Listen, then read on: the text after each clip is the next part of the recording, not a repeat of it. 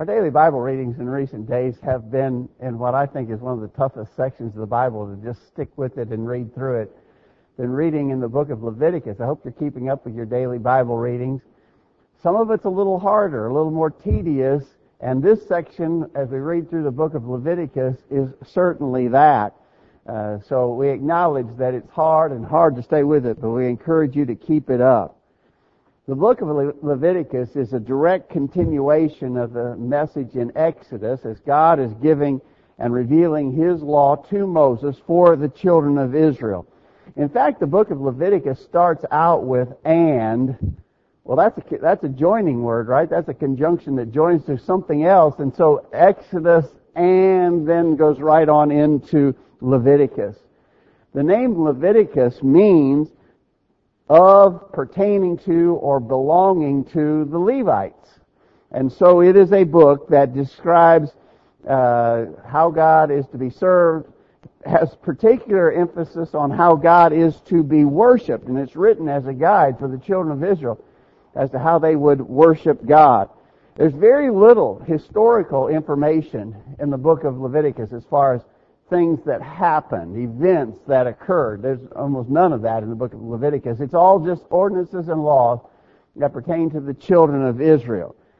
We understand that we are not under that law, uh, and and that is the thing that we should be very grateful for.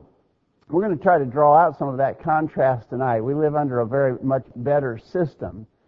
But I thought what we would do is look to the book of Leviticus and study that tonight and what I especially want us to do is spend some time summarizing sort of a general overview of the laws that pertain to sacrifices that are spelled out there in the book of Leviticus.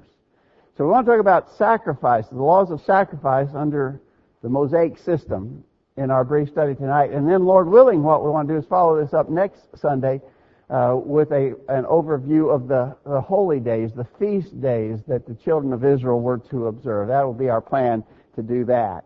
Again, we're not living under this law. We're not teaching these lessons for the purpose of saying, you better get busy doing this or else, because these laws don't pertain to us. But it is certainly beneficial to have a working understanding of what those laws of sacrifice were. And then we'll try to kind of draw that together and contrast that uh, with the things that we have under the law of Christ. We stop for just a minute to thank you all for being here had a good Lord's Day. We are very privileged to be able to assemble again on Sunday night. We're glad that you are inclined to do that.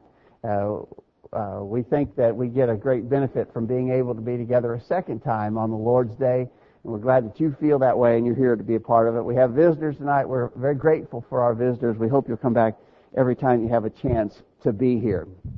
All right. So again, our purpose in studying Leviticus is to maybe better understand what those laws were that the children of Israel were supposed to observe. We don't observe them, but they had to. And then, of course, contrast that with our superior system under our Lord Jesus Christ. So there were several categories of sacrifices that the children of Israel were expected to make.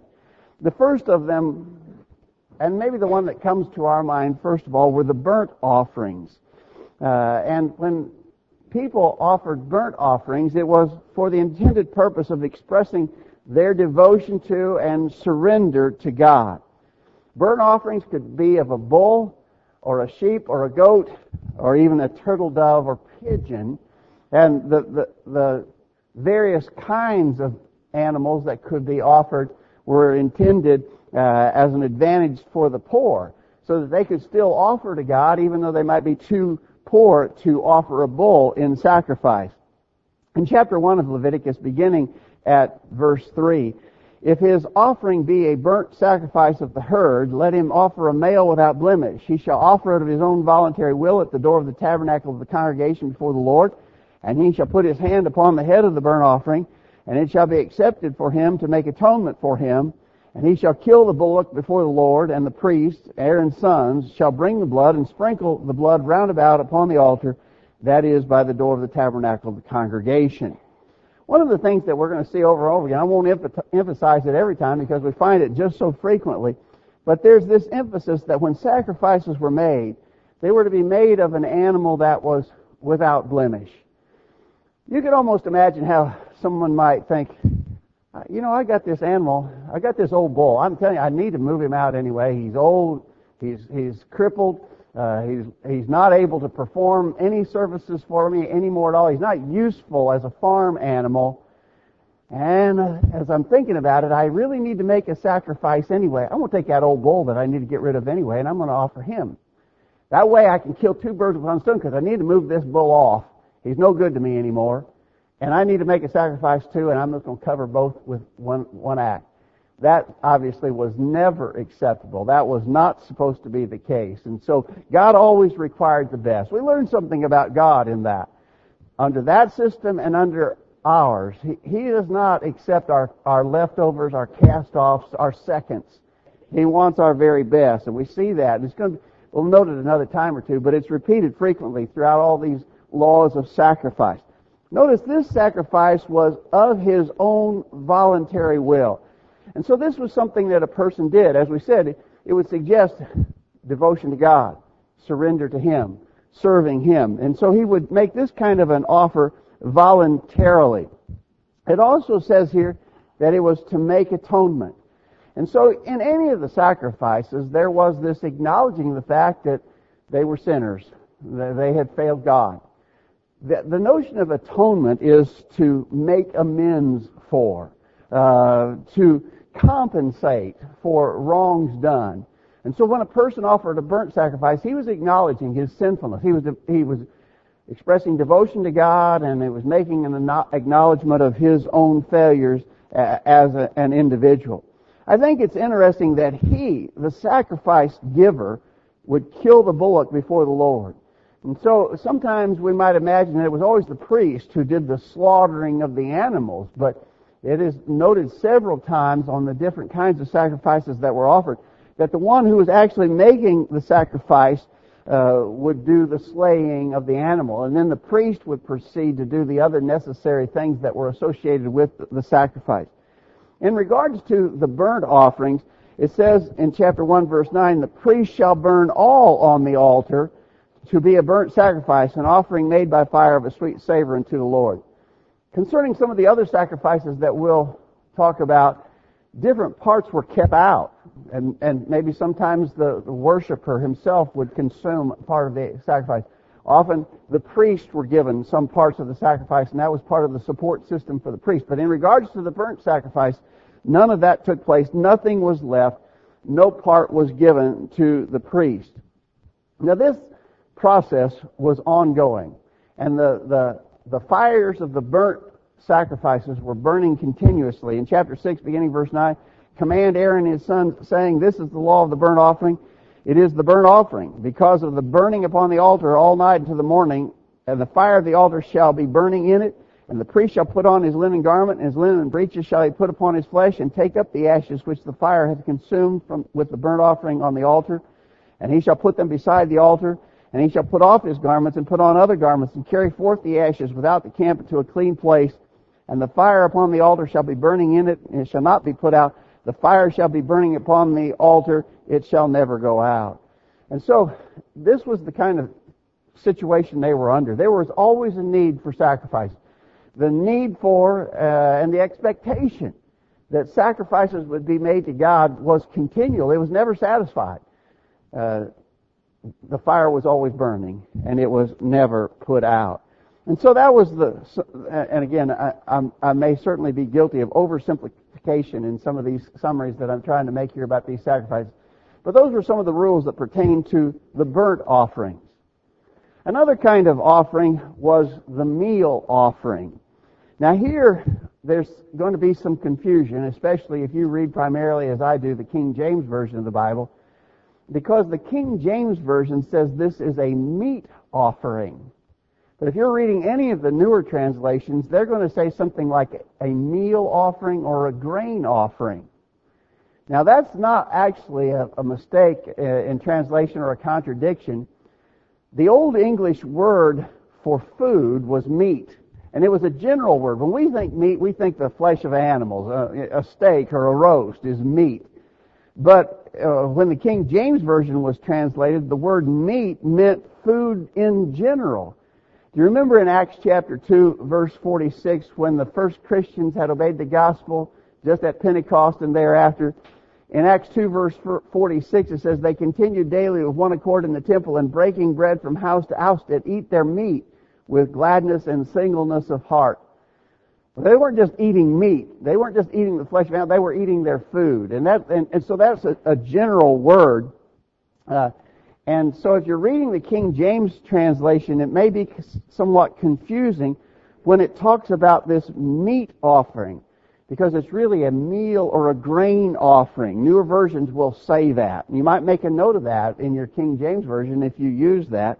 Notice in chapter 2 beginning verse 1, and when any will offer a meat offering, now again, that should be meal or grain, when any shall offer this offering unto the Lord, he shall, his offering shall be of fine flour, and he shall pour oil upon it, and put frankincense thereon. And so this grain or meal offering could be of uncooked grain. But it could also be uh, something that had been cooked or prepared. As that text goes on, it describes an oblation of meat offer, offering baken in an oven, uh, oblation of a meat offering baken in a pan, an oblation of a meat offering baken in a frying pan. And so there were specific instructions about not only uncooked grain that might be offered, but different grains that might be cooked in different ways. And there were different rules that pertained to each of that. Now what they did with this grain or meal offering is, is further explained in that text. If thou bring the meat offering that is made of these things unto the Lord, when it is presented unto the priest, he shall bring it unto the altar, and the priest shall take from the meat offering or meal offering a, a, memorial thereof and shall burn it upon the altar. It is an offering made by fire of a sweet savor unto the Lord. And that which is left of the meat offering shall be Aaron's and his sons. Now here we see that they only offered just, just a part of, of the sacrifice. The priest took just a, a, a, a small part of it actually. And that was burned upon the altar. The grain of that was burned on the altar. And then what was left was for the priest and for his advantage. We understand that part of this sacrificial system involved elements of it that would allow for the priest and for their ongoing support. We remember the priests weren't given a, a, a land possession. They weren't, they weren't as blessed uh, in the sense that they could go out and own property uh, by inheritance and farm and raise their own food. But they were provided for, well provided for but in the law of Moses, and part of that provision was that some of these various sacrifices, they could participate in them, and this meat or grain meal offering was one of those. So I think it's really important when you see the word meat there in the King James, remember it as meal or grain offering. Then there was what was called the peace offering. Uh, uh, and the peace offering was engaged as an act of rejoicing for those who were at peace with God. So the, the grain offering acknowledged God as the giver and sustainer. The peace offering was an act of rejoicing over the fact that they had this special relationship with God. I would emphasize this was for those who were at peace with God. This, this was not a sacrifice made in order to restore peace with God. I think a lot of times when we think of sacrifices, we, we, we have the idea in mind, well, I've sinned and my relationship with God is broken and so now I need to make a sacrifice to get back on a right standing with God. Certainly that, and we'll see more of that here as we go a little bit further. But that wasn't true of all the sacrifices. Uh, really, none of the sacrifices that we've mentioned so far were in that vein. They were to express devotion. They were to, to, to acknowledge God as giver. They were a sign of rejoicing that they had this relationship with God. Notice in chapter 3 at verse 1, beginning as we think about this peace offering, says, If his oblation be a sacrifice of peace offering, if he offer it of the herd, whether it be male or female, he shall offer it without blemish. There's that same thing again, over and over again, without blemish before the Lord. And he shall lay his hand upon the head of his offering and kill it. Again, he does the killing at the door of the tabernacle of the congregation. And Aaron and his sons, the priest, shall sprinkle the blood upon the altar round about, and he shall offer the flat, the fat that covers the inwards, and all the fat that is upon the inwards, Aaron's son shall burn it upon the altar, upon the burnt sacrifice which is upon the wood that is on the fire. It is an offering made by fire, a sweet savor unto the Lord. Now here, obviously, there were certain parts that were to be burnt, but not all. We said about that burnt sacrifice earlier, the whole animal was consumed in the fire. But here, uh, his, his sacrifice in the peace offering involved burning specified parts of the innards of the animal, the fat, uh, and, and, and some other elements from the internal part of the animal. That's what was burned upon the altar. But notice it goes on. The flesh of the sacrifice of his peace offerings for thanksgiving. Notice these were peace offerings for thanksgiving shall be eaten the same day that it is offered. He shall not leave any of it until the morning. But if the sacrifice of his offerings be a vow or a voluntary offering, it shall be eaten the same day that he offereth his sacrifice. And on the morrow also the remainder of it shall be eaten, but the remainder of the flesh of the sacrifice on the third day shall be burnt with fire. Now this is talking about the one making the sacrifice. And so he makes the sacrifice, and the animal is killed, certain parts of the animal, the fat, some of the inward parts, are burned as sacrifice, but the consumable flesh of the animal is spared, and in this instance, not exclusively for the priest. Now, we're going to see in a minute that the priest had some advantage in this, but here is talking about the one who actually made the sacrifice. He was to eat the flesh of the sacrifice. There's two different kinds of peace offering. One was simple thanksgiving. You eat the flesh that day, but not any later than that day. Don't leave any till morning. Another kind of peace offering was when you made a vow, a voluntary vow of service, and that could be eaten that same day and the next day, but not any left over till the third day. But this is talking about how the, the, the actual person making the sacrifice would consume parts of that animal. And then we know too that the priest also had advantage of some of that. He that offereth the sacrifice of his peace offerings unto the Lord, the priest shall burn the fat upon the altar. But notice, the breast shall be Aaron's and his sons, and the right shoulder shall ye give to the priest. And so they, they got some benefit or some part of this animal for, again, their support and sustenance. The word heave is used here. And sometimes we read about heave offerings, and another sort of synonymous term is a wave offering, a heave or wave offering. And what they did here, these were parts of the animal that weren't going to be burned on the altar, but they would actually raise it up to the Lord or wave it over the altar. And that was an act of showing that this was actually sacrificed to God. But they weren't burned on the altar. They were actually consumed by the priest and by the one making the sacrifice. So that were, those were some of the rules of the peace offering. So you got burnt offerings, meal offerings, peace offerings, and notice none of these things has specifically addressed the problem of sin in an individual's life. That's interesting to me because I think our first impression is when you think about sacrifice, you're talking about things that were done to deal with sin. That was not exclusively the case, not in the Old Testament system. And I think that would tell us that when we do things sacrificially for the Lord, it's not always that we're, that we're doing them because we've sinned. Sometimes we do them out of thanksgiving, out of devotion, out of rejoicing. We do things, sacrificial things for the Lord for those reasons as well. But then, of course, there was the sin offering. Again, this I believe is what we think of most often. Um, the, there, there were sin offerings, and the sin offerings were typically for sins of ignorance or weakness or inadvertence. In other words, people would sin. It wasn't that they set out to sin or that they hard-heartedly planned to sin and did so.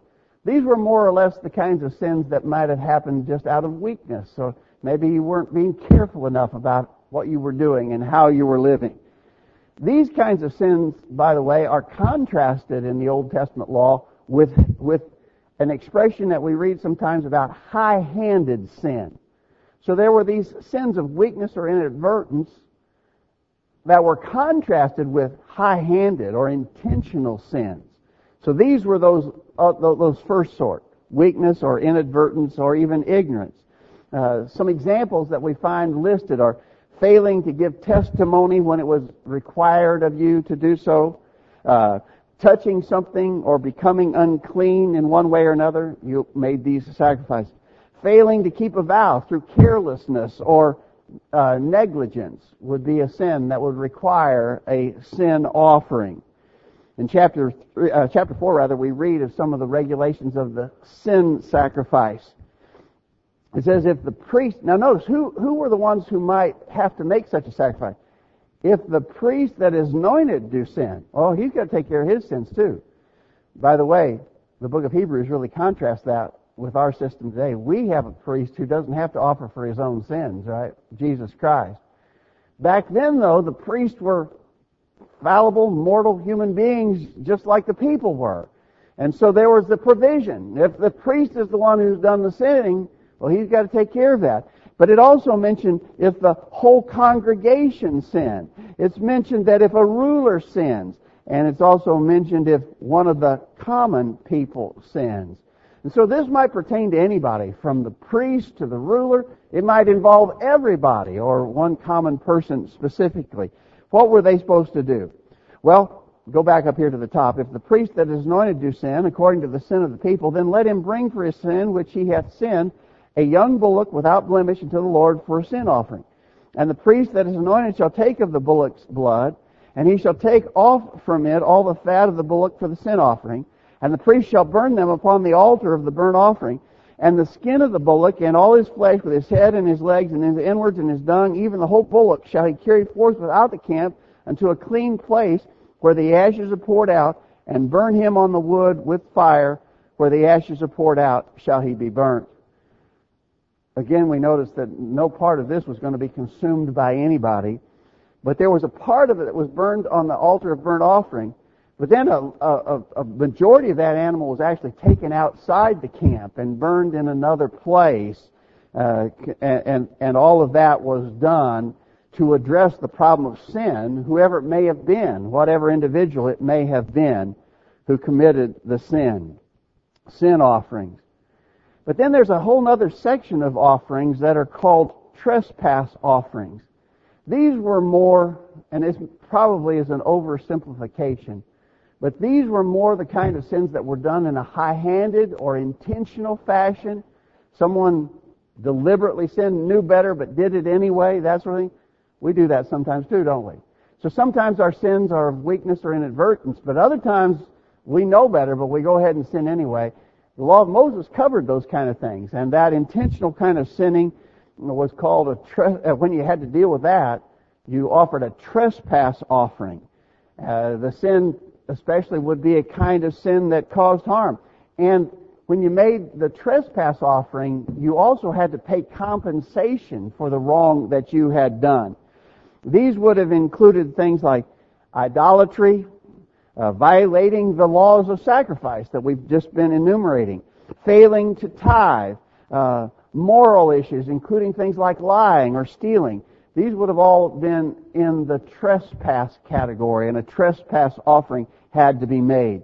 Notice in chapter 5, beginning verse 15, if a soul commit a trespass and sin, then shall he bring for his trespass unto the Lord a ram without blemish for a trespass offering.